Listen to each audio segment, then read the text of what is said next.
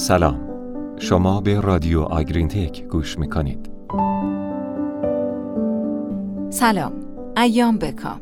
با شما هستیم از رادیو آگرین تک و دعوت می‌کنیم همراهی همیشگیتون رو با پادکست این هفته ما هم داشته باشید. سلام. بعضی روزا به نظر می‌رسه که زمان کافی برای انجام همه کارها وجود نداره. اگرچه برنامه یه گاو شیری خیلی از انسان ساده تره اما زمان هنوز هم یه فاکتور محدود کننده در حد اکثر کردن تولیده. مارگارت کواسدورف متخصص گاوهای شیری در دانشگاه کرنل در وبینار اخیرش در مورد بودجه زمانی گاوهای شیری صحبت کرده که در این پادکست به بیان اون و این موضوع می‌پردازیم که مراقب بودجه زمانی گاوها باشید.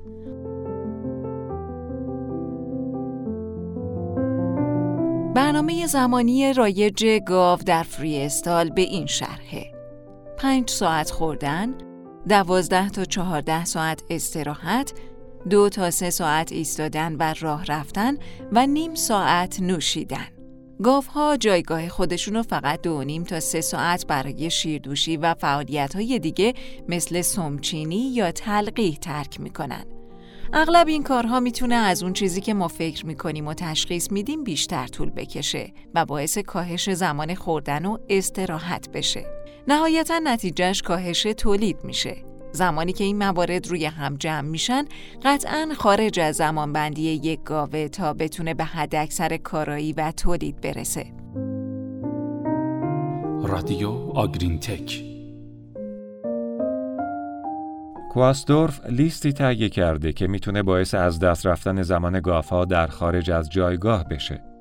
اول زمان انتظار طولانی ایستادن خیلی زیاد در جایگاه انتظار شیردوشی یا ایستادن طولانی در راه برگشت قبل از اینکه گافا وارد جایگاه بشن می‌تونه ضرر ایجاد کنه.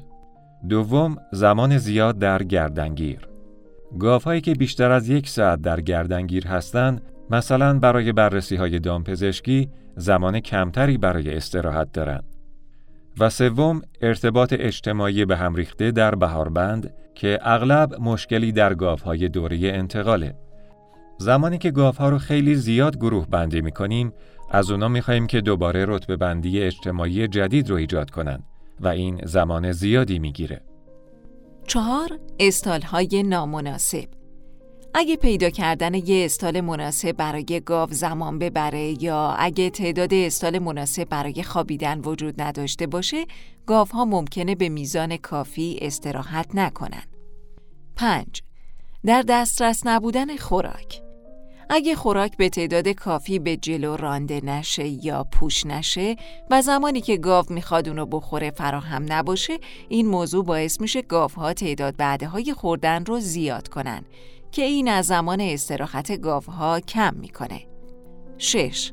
عدم آسایش دمایی مناسب گاوهای تحت تنش زمان بیشتری می ایستند که این زمان استراحت رو کم می‌کنه.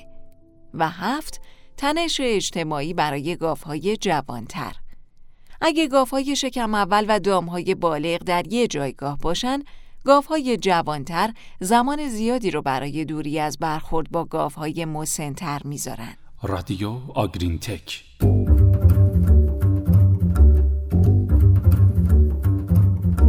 با گذراندن بیش از نیمی از روز برای دراز کشیدن، یک گاو تقریبا دوازده تا چهارده ساعت در روز رو استراحت می‌کنه. با تقریبا چهار ساعت از اون مدت برای خوابیدن، زمان کافی برای دراز کشیدن یک قسمت اساسی از آسایش کلی گاوه. در طی دو هفته اول بعد از زایش، حیوانات تازه‌زا ممکنه استراحت کمتری داشته باشند. طبق مطالعات جدید، این کاهش استراحت ممکنه نشون دهنده یه مشکل اساسی در سلامتی باشه. دانشمندان با مطالعه 1052 گاو تازه‌زا زمان صرف شده برای استراحت رو با استفاده از مانیتورهای بررسی فعالیت که به پای عقب گاو وصل بود آنالیز کردند. در سی روز اول شیردهی مواردی مثل تب شیر، جفت ماندگی، متریت، ورم پستان، پنومونی و اختلالات گوارشی ثبت شد. محققان فهمیدن زمان خوابیدن در چهارده روز اول شیردهی بعد از زایش ارتباط خطی معناداری با افزایش مسائل مربوط به سلامت متابولیکی به ویژه کتوز داره. کاهش زمان دراز کشیدن هم احتمال استراحت و خواب گاف ها رو کم می‌کنه اما ممکنه زمان صرف شده برای خوردن رو هم کاهش بده.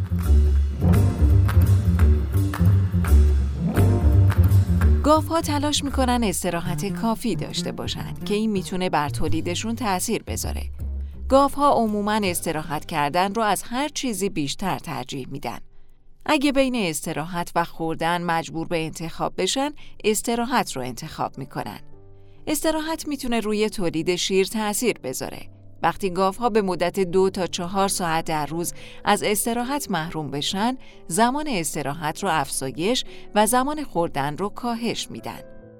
گاف های شیری انگیزه زیادی برای استراحت دارن. رفتار طبیعیشون برآوردن نیازهاشون به استراحته که ممکنه به معنای از دست دادن وقت برای غذا خوردن باشه. مطالعات همچنین گفتن که گاوها وقتی نمی‌تونن نیاز به استراحتشون رو برآورده کنن واکنش های استرسی نشون میدن.